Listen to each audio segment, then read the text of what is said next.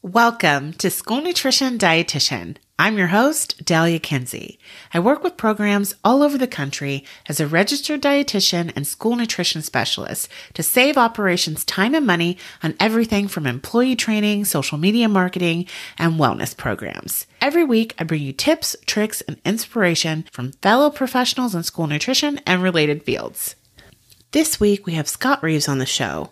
We continue our discussion about procurement this episode, and Scott clarifies what the difference is between a food broker, a vendor, a manufacturer, and how all of these distinct entities work together to support our programs and provide our kids with products they'll love.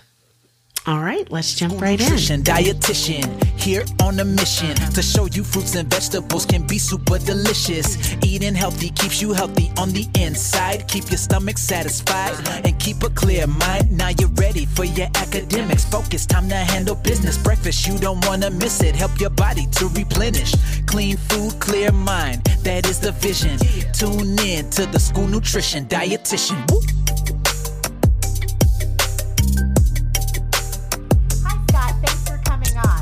Thanks for having me.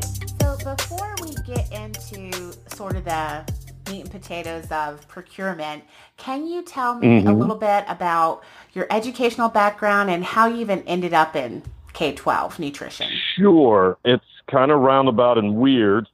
I actually have my degree in history. I had originally was getting a degree in music composition. Long story short, I, I was kind of done with school, and I went in, and my counselor said, "Hey, if if you switch to history, you can get out of here quicker." And I was like, "Okay, get me out of here," because I, re- you know, I really kind I didn't go to school with a game plan. I knew I wanted a degree, and I really wasn't sure what I was going to do with the degree once I got it. But yeah, I just had uh, I had gone to music school. I not to go too much into it, but I had I had actually quit college, went to music school for a while, then went back to college.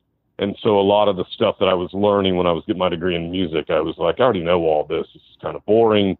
And so, yeah, long story short, I wanted to get out. And then I went on to be a musician for about 10 years and then got into real estate. And then the mar- that's when the market crashed. And uh, I was in Florida at the time and moved up here to Atlanta. I was at a, I was the director of music part time at a church. And one of the guys that went to that church was a food broker and was a part owner of, of one of the food brokerages. And so he came to me and said, Hey, you know, you, we're looking for somebody. You seem to like people. People seem to like you. You might be a good fit for this. And they really didn't want anybody with a food background because the guy who ran the K 12 part of it, he, he just had his own way of doing things Mm-hmm. and wanted to teach people those ways. So he didn't want people coming in that had a background. We had other people, you know, we had chefs and still do. We have chefs on um, on staff, so they didn't need that. He just wanted more of, hey, here's how I do it, kind of a thing. And so I wound up getting hired by him, and that was 13 years ago. Oh, and you've stayed with the same company.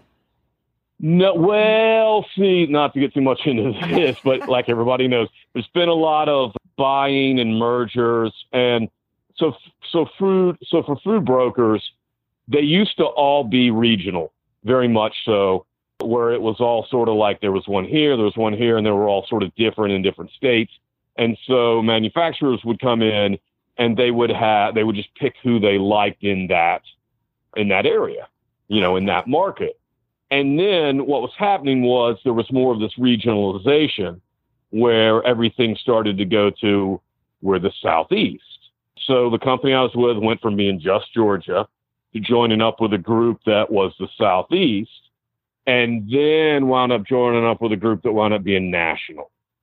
So everything kind of changed, and that there's, uh, you know, we still today, like the group I'm with today, the company I'm with, they're national. They're also sort of regional. There are regions that have joined up and linked up nationally. if that makes any sense. Okay, yes. But, so now that's more so, the standard, not so much regional. Yes, and so that's what's happened more and more. And so you know what most of them have, it's like this.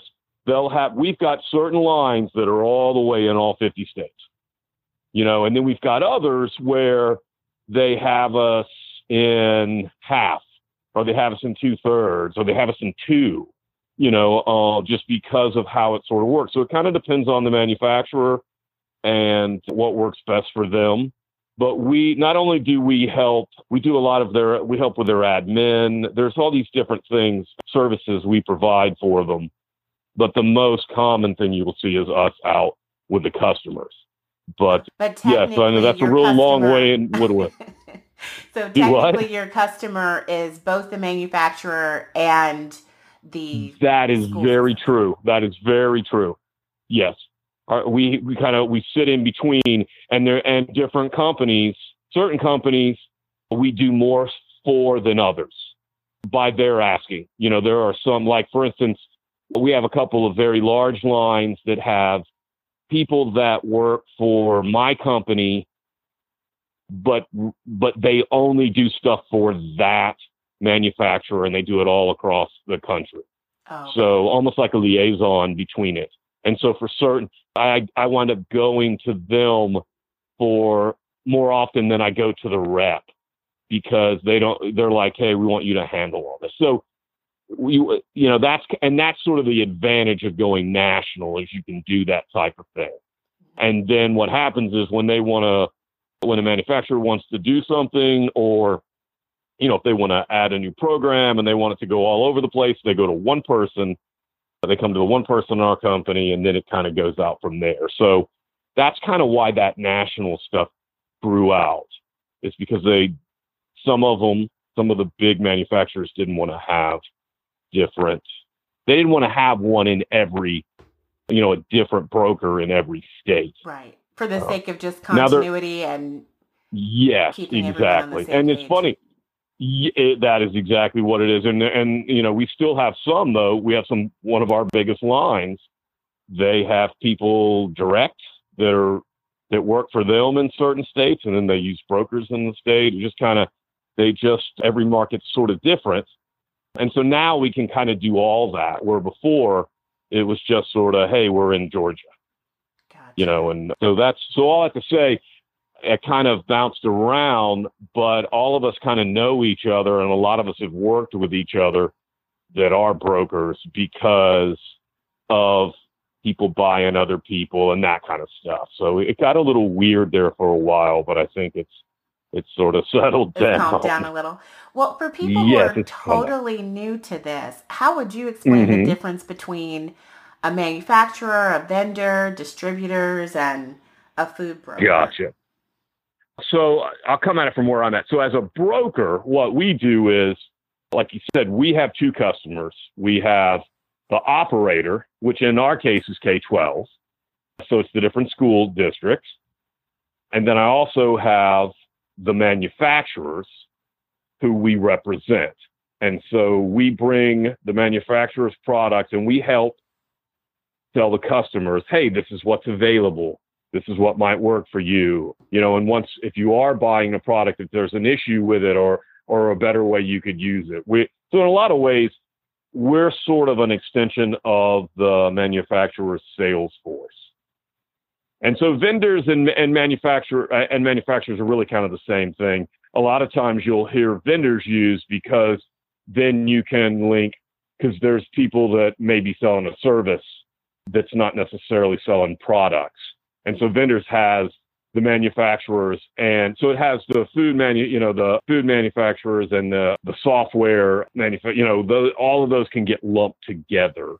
So when they say vendors that's a lot of times what they're meaning okay and is a clearinghouse essentially yes it does is a clearinghouse basically the same as a food broker is that just an older term i I think it's just another term that that, that I've never even used that term. Okay. Um.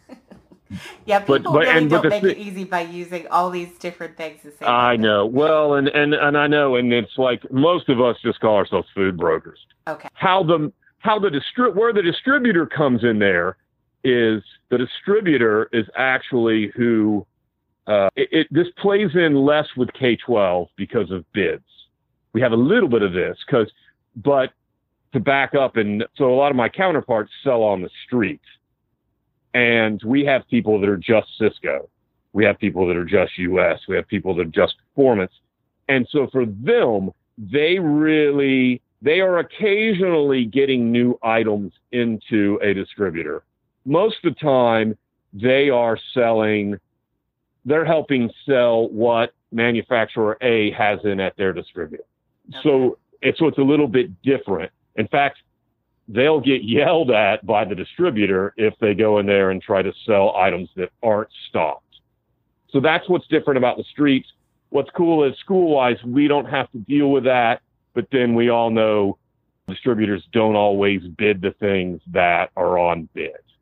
Right. So, and so that's where but we send pricing to the, for the most part, we send pricing to the distributors. You know, I, we all know the distributors. So we're dealing, they're calling us when there's issues with orders or those type of things.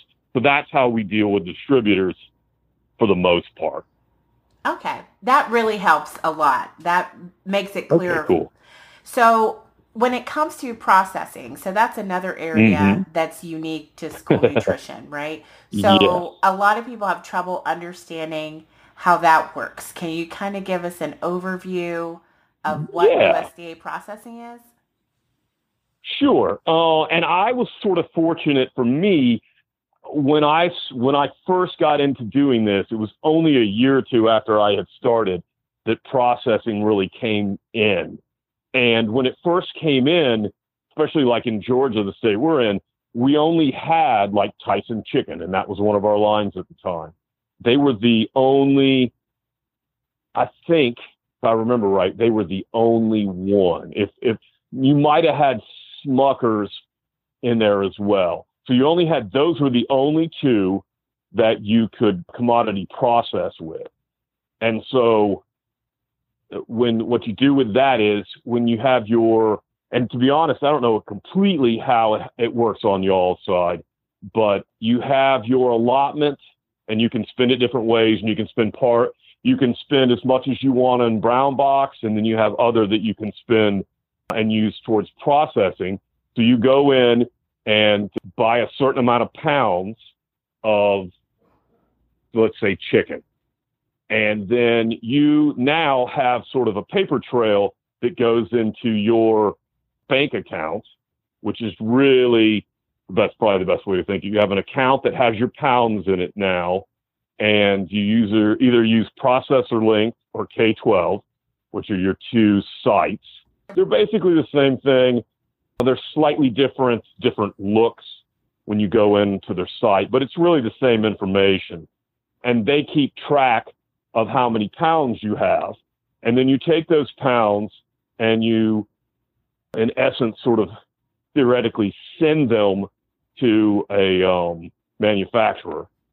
And then they use them in a product. You know, they use them in different chicken, whether you have chicken breasts or chicken, however you're to, uh, whatever products of theirs you want, you now get a discount because you are in essence giving them chicken to use. So there's a specific, and depending on the product, it's all different, but different different products are going to give you you're going to get more uh, of a discount, more of the money uh, pulled out. So, say if, for instance, probably best to use an example to make up one. Let's say you wanted chicken breasts, and you were getting them, and you had let's scratch that. Let's say chicken nuggets, just because uh, I shouldn't have picked chicken because you have dark meat and then you have white meat. And so you have to, those have to be split. So I'm making, this is how you see how it gets complicated.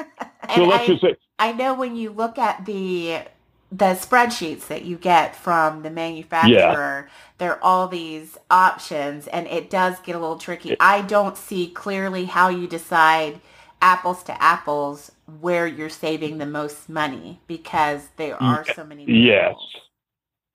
Uh, yeah, and I think a bet. Let's say cheese. Cheese is a better example. Let's because cheese is just straight across the board, and it's a lot of times you can have mozzarella or you can have cheddar barrel. You can have these others, and a lot of times uh, manufacturers will you allow you to just to sort of, oh, I've only got I've got mozzarella. That's okay. We'll take it. You know, and they give you the same amount of the. There is uh, so you have value for per pound. You're going to have value of your cheese and there's one day a year in September, and whatever the market value is on that day, your cheese will be stamped the whole year at that value. So let's just say we're going to make things easy. Every pound of uh, cheese costs a dollar. So, or that's that's what your value is. So then you take that, and when you let's say you're going to order cheese sticks, they're going to give you you know, they'll give you a certain pound uh, value towards the product. And then let's say the it costs 25 bucks for a case and you your value you can pull out is say $15. So now you're really only paying $10 for that case, but they have pulled out 15 from your uh, account. And when Does that make sense? run out, yes. So you basically are getting a discount or you're getting credit for having sent them some Yeah. of the raw materials for the final product. That That's exactly right. Right, right. Now, That's exactly is it right. identical to what you would potentially get off the shelf from that manufacturer? What, more difference? and more that is the case. Okay. Like I, like most of my, it used to not be the case. Um, that, but more and more that's how it is. So that let's what do we say? Twenty five dollars was what that case. When you run out, now you pay the full twenty five. Gotcha. Gotcha. So a- and then so there's that. I should have simplified this from the beginning. But so that's kind of the process of what and here's so then what also gets complicated about this is you can you can get it three ways or used to be able to. There's fee the two most common are fee for service and fee for service and NOI, net off invoice. So net off invoice is you order it from the distributor and they deliver your 100 cases or whatever. And when they do, they go ahead and discount you the price, but they invoice you. okay. But it's in their warehouse, it ships into their warehouse, and then comes to you. And what you're paying for is uh, they invoice you. And then, but it pulls out of your account. As soon as it delivers to a school, it actually goes and pulls out of your account. And So you that can do that as a smaller district as well. They you can probably Yes. do that and deliver to individual schools. Yes, and then they're they're going to tack on an NOI. Usually, it's per case cost. They're going to do or per pound. It, they kind of do that different ways, but they're going to charge you also a delivery fee, basically. So, like I said, not to get too much into all that, but one of the big things is they're invoicing you. The distributor is. And you still track And- that in Processor Link and K twelve. Exactly, exactly. And what happens then is it actually pulls off. It actually so that when it hits the school dock and gets delivered, it pulls down from your account. It pulls that those pounds out of your account. Okay. So that's NOI or net off invoice. The other one is fee for service, where you actually go to the manufacturer and you say, I want 200 cases, and they then deliver it to the distributor, but you get billed from the uh, manufacturer. That's one of the differences. So the manufacturer actually, and then the distributor still will d- deliver it to you, Okay. but you're going to pay a fee. They're going to have a fee for that, and a lot of times they will have a almost like a you know a holding fee for the product. So that's Oh, always between you and the distributor. Now the here's the so see how you've got manufacturer invoices you, the other one the distributor invoices you. Right. the other thing is the good thing. There's the other thing that happens is the so the product that is in if you're in OI, the product that's in a distributor, that's their product, and they can break it up how you know who it's almost like first comes first serves. Oh. So you can order, and that can be out, and you've got to wait until it comes in because it's just in the general pool of the distributor. But your with balance has already service, drawn down. Well, not in not, not until, until, it delivers. So let's okay. if, yeah, if you if you did a if you tried to order hundred cases and they only had fifty, and they only delivered fifty cases, only fifty would draw down. Okay. But the other one, fee for service, they can't touch that. If you ordered 200 cases, that's your 200 cases. But those 200, you know, for the 200 cases, those pounds have already been pulled out. So that that's it gets real confusing because of who invoices, when do the pounds actually pull down. You know, it starts to get sort of you almost need a big flow chart. Um, I, I was thinking about well, where is that flow chart? Where is it? You know, I don't know. I haven't, I haven't and here's and yeah, and I haven't done it. And and you know, the funny thing is, I mean, I deal with this. I know all, a lot of the stuff, but I don't deal with it like I used to. We have we have people that admin people that are used to dealing with. Uh, when I first when this all first started, we didn't have that much, and so we just kind of handled individually. And so we did all the admin. Now I don't really do that. I just know how many pounds you have and, and how it can be used and those kind of things. And then follow up if there's an issue. But especially with NOI, you didn't really have to follow it as much. We used to, when it was, when everybody was fee for service, we had to monitor stuff more and they would schedule, they would sort of schedule out for the year. We're going to have this to deliver in September for the start. We'll have this deliver in you know the middle of November for this part of the year. They would have, and we would sort of monitor all that. Mm-hmm. But now, um, a lot more. It's done more admin, especially as more and more people go to NOI because you know it used to be when it was fee for service. When you ran out of pounds, you might not have that anymore. Whereas now with NOI, for the most part, you run out of pounds, you can still buy it commercially. And when you buy it commercially, is there a reduced rate because you committed to buying a larger quantity at the start of the year or not really? No, that so your pricing pretty much stays the same. If you, bid pricing uh, has to be for the it has to be for the whole bid period, which is normally a year. Some people will still do six months but less and less. Now, most people have gone to doing a bid every year because it's just a lot of work. So that price stays the same. And what was the third but, option that they used to have?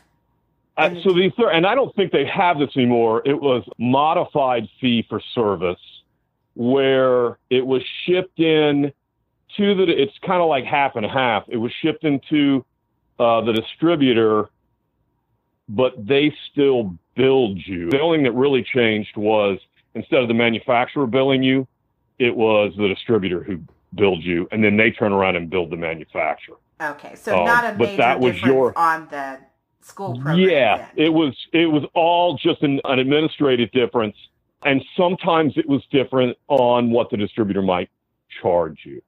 But that was your pounds; they were there. Your 200 cases were yours, but that I think they used to do that because certain school districts, it was just it was a legal issue to where they were just paying their distributor for the food. You know, now a lot of people pay multiple distributors. They get stuff sent in direct. You know, all that kind of stuff. So, right. um, we didn't see. I only and there was a couple of odd chicken because of how weird it is. It kind of it kind of helped because I can't remember. It, there were some legal issues to where they did that. And it was kind of complicated. Long story short, it was closer to uh, fee for service. Right. Okay. That makes sense. So, what's one piece of advice you could give people who are trying to maintain good relationships with their distributors and with the food brokers? What's something that maybe people unknowingly do that makes it difficult to work with school programs? Well, I know, and you know, everybody's different. From for for the school districts, we are, and especially the the vast majority of the food brokers I've ever met, especially the K twelve ones, we're just here to help. If we're going to come see you, I try to be very conscientious of of your time because we know that you guys are busy. And some of the smaller districts where if it's just if they don't have as much staff, they're very busy hmm. because they're doing like, you know, everybody's busy. We're doing like 50 things at one time. So I try to be very, and most of everybody I know counterpart wise, we try to be very cognitive of the fact that, that you're busy. And so if we show up, we try not to just come in there and, and, and talk, you know, now if you want to sit there and talk for forever, most of us would do that because we like doing it. But but we do know that people are busy, and I have manufacturers that I literally almost have to pull the chain on. Okay, you know, er, have to get the hook and pull them off the stage because they'll just keep talking because they think, I don't know, like if they just keep talking, you're going to buy something. I, I don't know. Right. I don't know why they talk like that. But I mean, we really are just trying to, you know, we do like to help. I think that's part of why a lot of us are in there. And so if we it, don't be afraid if we're you know if if we're trying to come see you. Because most of us especially in our state we're not hard sell people. We're like hey here's what i've got. You don't like if none of this works for you this might. And a lot of times what we're doing is stuff that we've seen that's been that's been successful in other areas you know? Um, that's part of being conscientious of, of sort of cutting through and sort of, hey, this this has worked well in other places. This has worked well, you know, that kind of thing. We're not bringing, uh, in essence, we're we're bringing you stuff where you're going to get your meal equivalencies. We're not, you know, I'm not bringing you in something that, that you can't put work. it on because it's got so much salt that yeah, there right. goes your whole week. You know what I mean? And so, I I think for those who don't know us, it's kind of be like, oh, just you know, and they've had manufacturers just stop by and do cold calls and that kind of stuff. But right. we've got so many products that normally we've got something that would probably help your your program. Right. And so if don't be afraid to have us come in. But, you know, if if if it's like, hey, I got 30 minutes, you need to cut to the chase. Just be, you know, feel free to say that kind of thing. Right. Yeah. I think that's I that's pretty much it. And I have, uh, I mean, I was on the street side because of my previous employer. They lost a bunch of K 12 lines. They really didn't have as many. And so they needed my help in another area. And I went out and did commercial selling, like to just restaurants and, and what n- the normal, I just did air quotes, food brokers do. Okay. And, and I didn't like it because I like knowing who who my customers are. I like knowing my customers. You know, I, I want to see them again. Whereas on the street side, you don't do that. Okay. You know, so you might go in and, and meet people. Exactly. And occasionally it would roll back around. But even then, you're not seeing them that much. You know, I want to try to keep in contact with with everybody and go see everybody on a regular basis. Uh, and I much prefer that. Because, because it's then you know not really sale. Well, I don't want to say salesy. Like sales always has a negative connotation, right? But I know for a lot of people right. it does because people usually they don't put in the time on the front end, or they don't have the opportunity to put in the time to really mm. see what the person yeah. needs. And it isn't about serving the customer; it's more about just getting product off the mm-hmm. shelves that that is exactly that that's a lot of it. It's when you're working on the street side and not k-12 you're doing a lot of it is a lot of times you you really rely on the the distributors sales force. Oh okay, okay so gotcha. so that they're like so it's like and because here they kind of cut to the chase for you and they're like hey can you go see so and so? They really need you know, you've got these two or three things, and I think they might be a good fit. Will you go see them? And so, and I and so I would go in there. Sometimes I was just like, hey, here's all the new stuff, and and the chef would be like, none of that's going to work for me. You know, see you later. But it was even kind of stuff where I would go in and sit down with a chef and have a great time, and they're sitting there cooking for you, and you're like, this is awesome. And then eh, you wouldn't see that guy until the food show. Oh. So you know there. So it was really sort. Of, it was it was kind of both. It was sort of a shallow experience sometimes, and then other times when you were like, man, that guy, they were really cool, and you weren't going to go back in there for it. Maybe never, Oh, you know, and you oh, might yeah. see them at that distributor's food show, and so I never really liked that. You know, I just prefer now. I would say a lot of my sales calls, it's like you talk about almost like you know you talk about life, and then you also talk. You know, you mix it up. right. Um, and I really like. I just prefer that.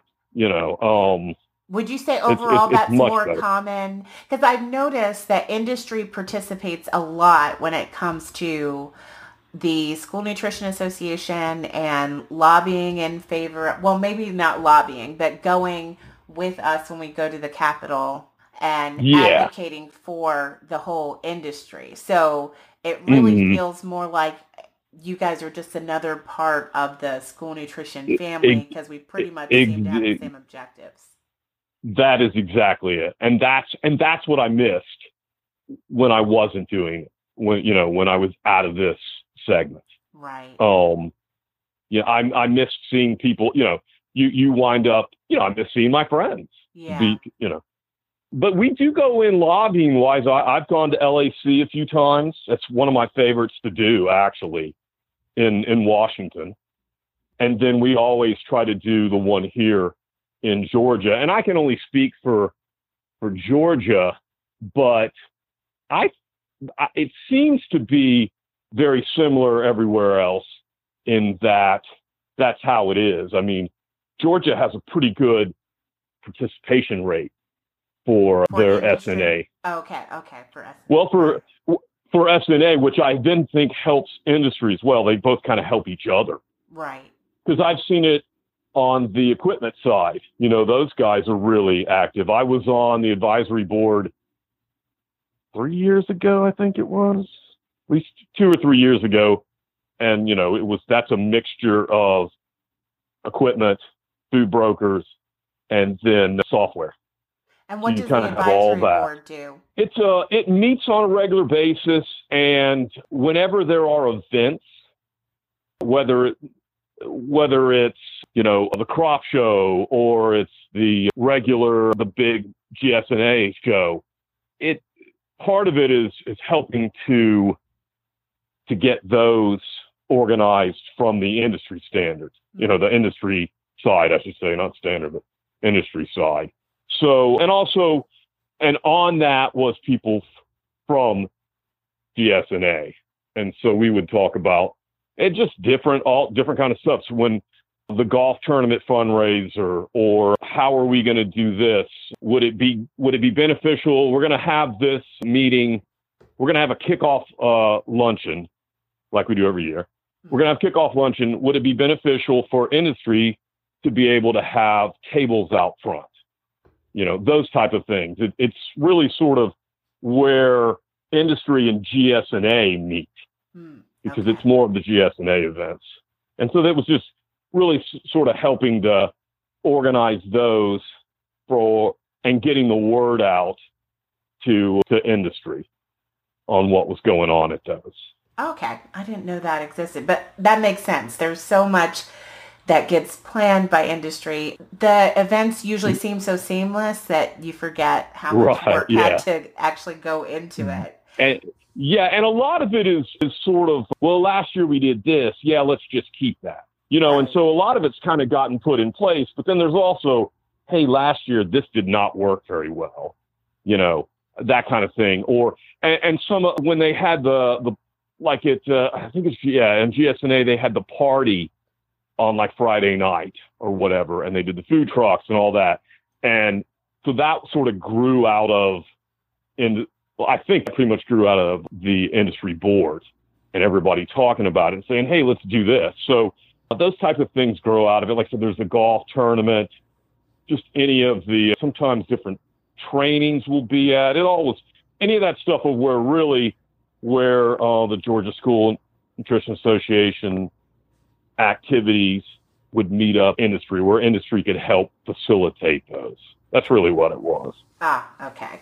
So in addition to basically just helping match products with the people that need them, what are some of kind of the extra services or the additional benefit to school nutrition programs when it comes to working with a food broker? Because I know sometimes um, there's like marketing materials for promotions that certain right. people have available, and you guys let us know about that. What else is there? Recipes. When you need specs, when you're when you're doing when you've got your review, mm. and they're in there, you're like, ah, I don't have this one. You know, we'll get the emergency. Could you get this to us? You know, and we're like, yeah, we'll right. get this. So uh, we have access to all that, the promotional stuff, which you're starting to see more and more of by the manufacturers, customizable promotional things. But any of your schools. Yeah, specifically for schools, and a lot of times we've got stuff where you can put your logo on it if you've got one, you know, those type of things, or if you even customizable posters for hey, we've got whole grain donuts, and then or you want to put donut day with daddy, or you know, just different. They're customizable a lot of different ways, and that's really sort of growing where you can put your individual stamp in each district in in the promotional, which is nice, especially you know because most of them will do it. In fact, all of them will do it for free. Some you might have to print out stuff, but some of them will even print out things for you. In fact, a lot of them will. Right. So there's that. There's all the different product information, trainings, that you're having issues with a product or or you just want to hey we're going to start using this. What's the most effective way to prepare this? You know that's one of the favorite things i do is go out to the schools. I mean i would way rather do that than than sit in my house and answer emails. Well what is a typical you know I mean? day like for for you? You work remotely? Well so I so it's I use I work from home, but I'm out a lot, because and, and part of that's Georgia, and part of that's Georgia traffic. You know, we cover the whole state, and so uh, I like to go on a regular basis far south. I cover more of far south. I have a few up north, but I'm more of far south. But you're talking four and a half hours, five hours away max on, on where from where I live. So if I have to go to those, if I want to go down and see a group down that's say five hours away, I'll, a lot of times I'll end up spending the night. Right. But most of the time, I'm within driving distance to who I'm going to go see. So typically, I will get up. I usually I'll have my quiet time. I did air quotes again, and then around by 8:30, I'm usually looking at my emails I have some non K 12 responsibilities, and I usually will look at those and sort of whatever I've got and whatever I need to answer with those. And then I will go out and see who I'm going to go see, which I'm, you know, sometimes that means I'm going. A lot of times, most people are, I think the closest ones are, say, 30 minutes away. Most my stuff is an hour to maybe two hour away drive and sometimes, if I'm lucky, I can go see a few people in one area. Hmm. But that's not always feasible because people have different schedules. And hey, Tuesday's a good day for me. And this other one over here is like, no, no, no, Tuesday's a horrible day, you know. But so basically, I usually get up, answer all those emails, and then wherever I'm going, drive and see them. If we're going to do, you know, sometimes I'm just going to see people and, and, hey, well, how's everything going? You were using this. Is this working? Maybe if there's any problems with anything that they're using, we can address that, or I'll show them new stuff. Or sometimes it's to go to a school and test, which is always a lot of fun. And, and so how often basically, are y'all available to help with testing? Is that more to see if one product is received better than another, or is that to see? It's all that. It's, okay. Yeah, it's all that. You know, I have been sometimes the testings. Uh, a lot of times the testings are done for an individual item. You know, they might look at it and go, "Oh, I think the kids might like that," and then so we'll go try it. Sometimes we have to try it on, you know, maybe all three levels because one thing, obviously, something that works great at uh, high school might not work at uh, elementary school and vice versa. But then other times, it's where, hey, you know, I don't have a pizza line, but hey, you bring your pizza. I want to. We want to look at this pizza and this pizza of yours, and we want to compare them to so and so's pizza here and there. And we're going to do uh, like a taste test. So we'll do those as well. And sometimes, and sometimes when those go on, it's a big deal because you might have three or four brokers, and you might be looking at five or six different, you know, even more like pizzas and sort of comparing them or something. Exactly, exactly. And it's really a taste test. So we don't do those as much because they're they just require a lot more plan, a lot more forethought, a lot more planning. But those definitely happen, especially with co-ops, or even if there's a couple few schools on one bid and they want to look at products. We'll do that sometimes where it's a number of products at one time.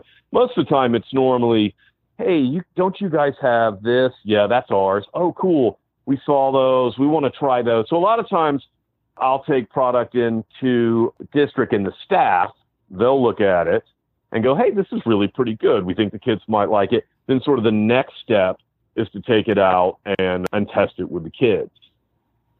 And so we do that a lot. And like I said, that's one of my favorite things to do. And then normally I try to make it home back through the traffic and depending on what time it is, answer emails again that's the normal when it when it's the other thing that happens, and this happens periodically through the year for us. Whenever there's a food show, that's usually a three day event. In that one day we go and set up for the show, which normally means we have to drive to our office slash warehouse, which is about an hour away from me. Go up there, we prep what we need to be prepped, we pack what needs to be packed, and then we drive it to the location where the food show is going to be, unpack it, and set everything out and get ready for the food show, which is the next day. And that's normally like, say, you show up at nine in the morning and you get home at four thirty-five, maybe six.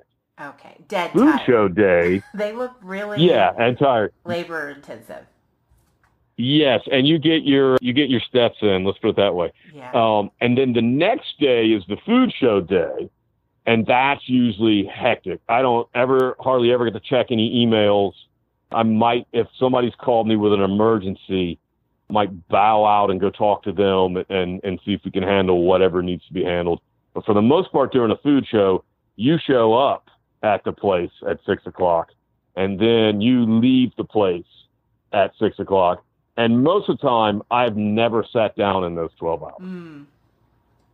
So, and I actually kind of like the food shows. Uh, a lot of my counterparts hate them, which I kind of get. When you have to run a food show, I have a couple of small distributors that are mine, and I have to do food shows for them, and and that can be a lot of work. But so setting up can, you know, all the preps can be a big deal on those too. But then the third day is when, so when we leave the day of the food show, whoever's food show it is, normally like our warehouse guy will drive the truck back and just park it at the office. Next morning, everybody meets there, unload everything, clean everything, and put it back in its place. So it's usually a three day event whenever we have food shows. Um, okay. Wow. So that, and that's the other thing. It, yeah, and so like Sysco will have one, uh, U.S. will have one. You know, in different areas, they have a lot of them. We're fortunate in that we only have a few that are peppered around. And the school ones are a lot of work, but they're not near as much crazy work as, say, like a Sysco show. Because you might have, you got 40 tables. I mean, that's that's not an exaggeration. You might have 40 tables there. And sometimes um, in a building that doesn't have a kitchen? Yes, which we a lot of times we have a whole system. where we have all these, we have everything on rollers and uh, on and carts, and you just push it out there, and we have a bunch of that for. It's almost like a, it's a movable kitchen is really what it is, and you set up a little kitchen area in the back of the food show, and all the all the most of the food brokers have that. Oh, okay. so you so know different ovens. Resource if you're like trying to figure out the logistics of how to do a food show, you might yep. want to start yep. there. Yeah, and we do everything from we've got little ovens to fryer. You know, we've got a big oven that's on these wheels that we have to have a lift gate for. It's basically, you know, it's on. It's what you would have. It's a it's a single oven, but it's uh, what you would have in a restaurant. Oh. Uh, you know, in, the, in a normal ki- in, a, in a regular kitchen, but we've got it on wheels. We can pull it out. So for big shows, we use that. But the you know, I do sales meetings and stuff where I'll just take a couple, maybe a, one or two of the small ovens, and then doesn't work for for K12. But we have fryers, little fry. You know, we have a double fryer. We have kind of like it, whatever you think of that you would need to cook something in. We normally have like a small and a large or a small medium large. You know, so for different situations we can we can take whatever sort of needed. Oh, that's fascinating. So this is something that probably is unique to your field. How do you guys, do you have any tips or tricks for how you're ready to be on all the time? So when you're going out and representing your company, how do you like right. the stress of the traffic in the car and just show up all the way? Yeah, I mean, I, I think, and a lot of it is for me, a lot of it is that I just like, I'm fortunate and that I like, I like all of the people I go and see. I mean, I honestly, I can't think of anybody that I go and see that I don't like. I can say that with a hundred. There's not anybody I'm like, oh my god, I gotta go see. now there are some distributors that when I see they're calling me, or let's be honest, there's a few manufacturer reps that when I see they're calling me, I'm like, oh god. But when somebody from when it's when it's a K12 person, I, I never have that you know, because it's it's just a different sort of it's just a different relationship. You know, I'm just here to help. We're all on the same page. We're all on the same team. I don't, and this is I don't. This is something actually that's good for you guys to know. Most of the food brokers are on salary. We're not on commission. Oh, um, I didn't know that. So, yeah, so we are. We a lot of us have bonus programs, and that's different things. But it's really it's not like your manufacturer reps, which are on uh, commission. And so it, it's a different, it, it, it's just, it so the stress level is different for me. Mm. You know, it's much more even keel. I'm here to help service you guys. And if, if there's something that's not working, that's fine. I got other stuff over here that might, you know, so it's never, it's not, I don't have all my eggs in one basket. Right. So it's you don't have that sort of tension of, oh no, you know, so and so no longer is buying this. Right. I mean, so you don't I'm show just, up like extra thirsty for a sale or something. Yeah, exactly. I was like, I don't have, you know, it's, and we are fortunate. That's another thing. Uh, we have a, I'm fortunate that I have a lot of well-rounded lines and, and really good lines. And so it's it's one of those things where it almost always works. Where even when a big district over here quits using something, this district over here is picked up and using something else from the same manufacturer. Right. You know, so it's so it's it sort of takes away a lot of that pressure of, and it's just more of as long as I'm out there informing you guys of what we have and what's working other places, you know, because a lot of times if it will work here, it will work over here. Uh, so it's not, more not like always the case. People on the that's available. That's products. exactly how really I look at it, and how I yeah, and and I literally like we're, we're getting ready uh, next week to go out to St. Louis, and so I'll see new products, and I literally when I look through those products, and I have to watch this, but I normally am like that right there. That's our winner. That's a good product, and then I get excited about it and take it out to people now, the funny thing is, every now and then I'll be like, I don't know if people are going to like this. And then that's this huge thing and everyone loves it and it's a runaway hit. So you kind of got to temper what you like because that doesn't always work. But Right. you know, you usually are pretty. It's usually pretty obvious when you're like, "Ooh, that's a good product," and as long and it's got to be a good price where you guys can afford it and fit it into uh, your plan. Uh, it's got to work nutritional wise, and the manufacturers really kind of know all that now Right. you know, K 12 manufacturers realize, hey, I can't load this stuff up with a bunch of salt, or I can't, you know, or it, it can't be $2.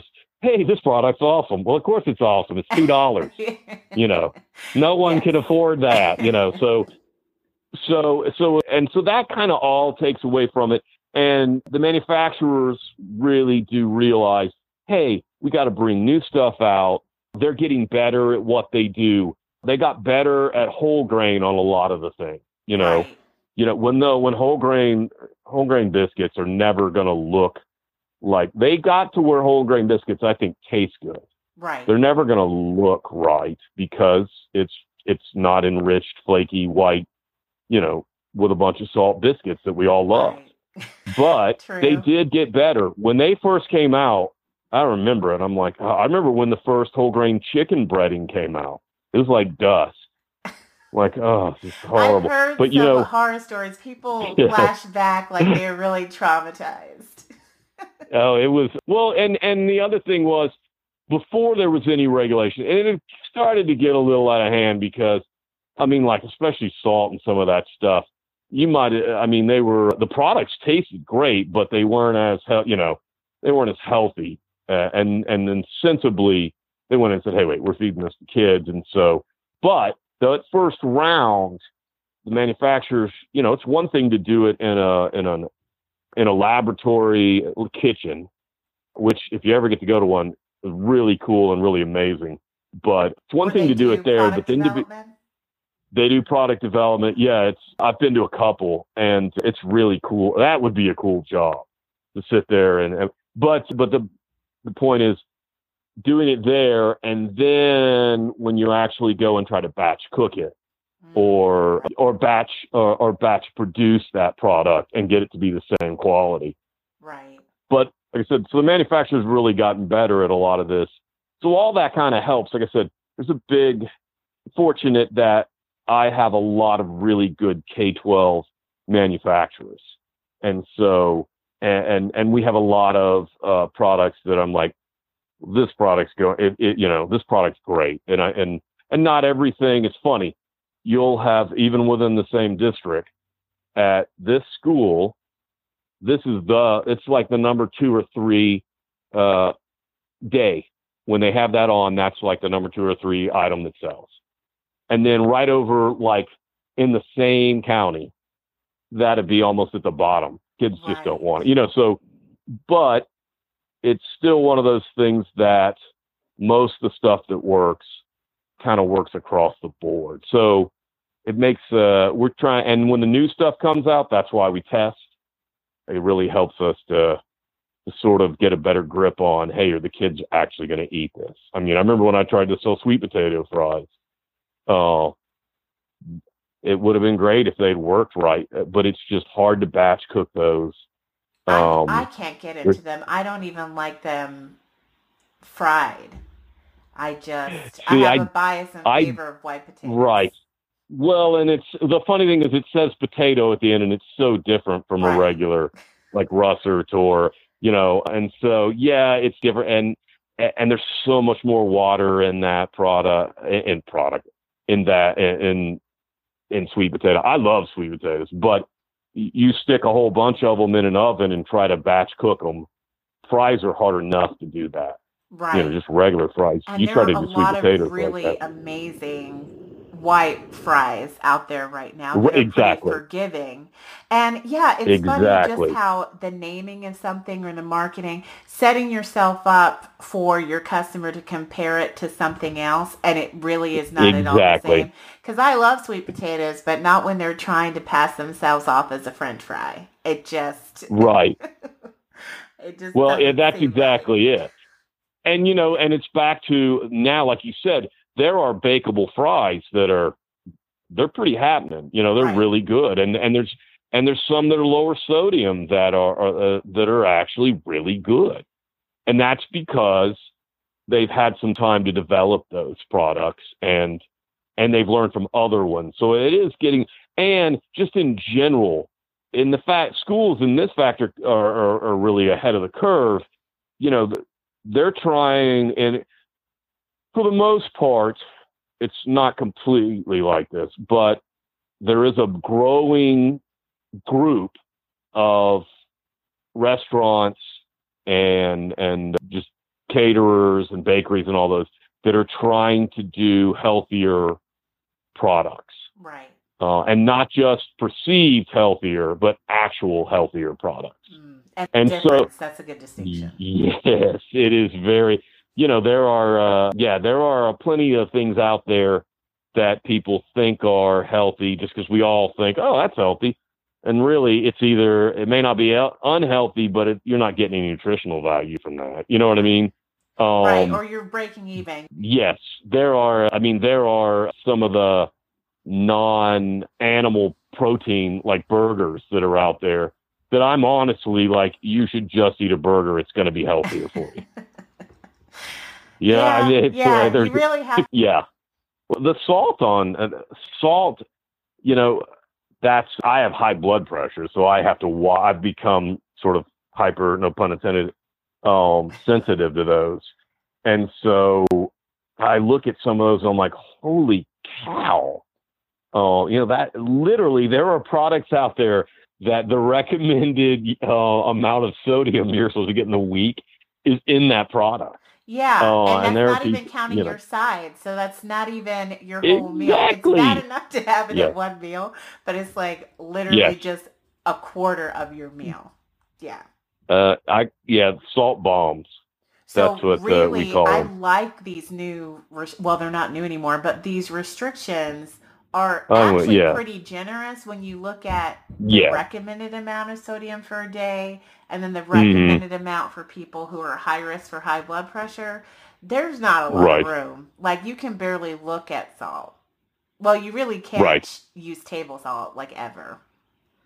Right. If you're gonna and, and yeah, and it's uh, and there's the thing is that's one of those things that there was definitely, you know, ten years ago there was way too much sodium out there in the products because it's a preservative, it's a cheap preservative, it's flavor enhancer, it does all those things. But now I've gotten to where I I can take a bite of something and I'm like, holy cow, there's a lot of, of salt in that. Right. But I think just even uh, because of my issues, I and because of being in K twelve, I just got used to not eating as much sodium. And once you get used to that, it's just your taste buds change. And now I cook differently at my house. You know, I still I, I buy stuff that has less sodium in it when I do get like if I happen to get chips or whatever, I'll get just straight chips. Uh, and there's and there's lower so there's a lot more products out there, and and K12 was really on the fourth, you know, the, on the upper crest of that. And so all that to say, industry in general, that's starting to change. You know, you couldn't have gone in and gotten a uh, potato chips that were, you know, now you can get them where they're they're 60, you know, it's it's 60 milligrams of of salt as opposed to 425 or whatever for a small, you know, or whatever. You couldn't have gotten a lower sodium product. So you're seeing at your store all over the. Yeah, it's starting slowly. Okay. Yeah, it's starting slowly, and so it will happen first in retail before it happens in regular food service, except for hospitals or and certain degree military, K twelve. Those are different but just in your regular food service because nobody's really looking at when you order something at uh, your local restaurant, you don't know, you don't really know what's in it. They don't. You know what I mean? They couldn't tell you, they couldn't give you a nutritional. Um, right. Well, people estimate. Well, then I wonder, you know, I see people, um, quote unquote, enhancing items and deviating from the recipe. And that's in a field where we are constantly reinforcing that that's a no-go. I wonder how often Right. that happens in privately owned restaurants. I would think fairly Oh. often. Yeah, you- you're not you're concerned. You're not concerned with the health of it. You're concerned with how it tastes Right. because people are going out to have. They're expecting it to be to taste good. I mean, I was watching a food show today, and the chef that was cooking cooked with a bunch of butter. I mean, a lot of butter. And I don't think most people know when they go out to a restaurant how much butter you're getting in your dishes. That's another one um, that you know, and but and it's not bad on itself, but we're talking about a lot of butter. You know, I had a friend who used to be a, a manager of an Outback. Oh, I probably shouldn't say their name. Whatever Okay. and that you would get like a you would get he said on average you got a stick of butter with your each time you got a meal there oh, you got a no. stick of butter Well, surely So- that is not reflected in their nutrient analysis. oh yeah no way no way Crazy. and, and if you look at what, and it depends on where it is you know not everybody's like that and and that may be somewhat of an exaggeration but the point being there is a lot of butter and if you watch a, like the food show i watched today they were doing a sweet potato back to sweet potato they were doing a sweet potato that you that they were going to bake in the oven and they almost put a full they used olive oil plus she said three tablespoons but it looked like it was over half a stick of butter of what they actually put in there For how And many then- potatoes? for one sweet potato because they poured it over Oh, See, and that's the thing. It, you can make anything. I'm way going off on a tangent, but you can make anything taste good if you add a bu- if you add a lo- salt and, and butter. Yeah, salt and butter salt, taste sugar, and fat will do a lot for. Exactly. But like you said, you get used to not having it. If it's restricted And for a while, then you can actually taste Yes. your food without all of those mm. flavor enhancers. and you don't need it. Right. You don't need it. You and and you, you you taste the other. You really do taste the other product products. Gosh, you taste the other ingredients. Right. you know, much more so. And so, and that's the thing now when I go to restaurants, that's more of what I'm, I, I, I'm a beer snob and a food snob. That's like the two things I'm really snobby about. And food wise, it's just because when I go places, I'm like, I- it's a lot of that. I'm like, I could do this better at my house. It would have been Right. cheaper and it would have been healthier. Now, there are certain places. there's a, a place in the middle of Atlanta that's in this. It's kind of like a, a. It's almost a food court, but it's sort of like a slightly upscale food court, for lack of a better term. But there's a place that has cheesesteak, and I. It, it's awesome, and I know it's bad for me, but it's awesome. So it's not- you know what I mean. So there's Yeah. there is a balance to that, but I know that that, that product. like Frog Market or something? Yes, Okay. it's uh, Krog Street Market. Fred's Meats. That place is awesome. But I know that that's a that's not it's not something I can eat every day. I can go eat it on, you know, I can eat it every now and then. And man, is it tasty. yeah. But but if I think but then there's a and like I said, getting off on a big tangent. But there's a lot of there's a lot of people that go out and eat, and I was like this, that don't know that when you're in a restaurant, you're not eating healthy. And in, even uh, if you're getting a salad, a lot of those dressings, sometimes the salads have more calories than other things on the menu. And that's been, it's funny, I've gotten some feedback from teachers who are afraid to eat the lunch with us because they say, oh, it's Mhm. not healthy enough. You know, it has too many calories. But those same people will ask for Mhm. two two ounce containers of dressing. I'm like, you do know what two plus two is, right? And you do know how many ounces are in a cup. How in the world are you blaming the salad when you chose to have it with half a cup of dressing? But That- know, that is- people aren't doing the math. That is exactly right. yeah, that's my point. That's exactly my point. And I was, I didn't, I, I was in, the, I was the same way. I was in the same. Yeah, I mean, now you, it's uh, now I get that. yeah. but I didn't. I didn't before because I just didn't think about it. You just want to eat something that tastes good. You're right. like, hey, this is a salad, and I've got grilled uh, chicken on here. Probably fine. Okay, I'll take two blue cheeses. Right. Right. You know, and and I still do that now and then. That's the yeah, nice thing I, about giving um, the kids the building the habit for their norm to be the healthier right. option. Not that you have to do it all right. the time, because if it's seldom, it's it's the pattern of how you eat that makes or breaks you, not you know those one time things. Right. Right. So, what's one yes. thing to close out that you're really proud of, either that the industry has accomplished or that you have personally accomplished since you started working with K-12? I I think industry wise, you know, it makes me mad when I hear people talk about school lunch. You know, they think about when they were in school or whatever, and they just automatically think it's gross, or you know, they start using these things. I'm like, when was the last time you were actually in a school cafeteria? Right. You know, I, I do think that the what's available now, now it still has to be a there's all there's the there is actually what's available, and then that it's cooked properly. Those are two separate things. But there is a lot of stuff out there that when it's cooked properly, it's really good. Right. Um, and it's healthy.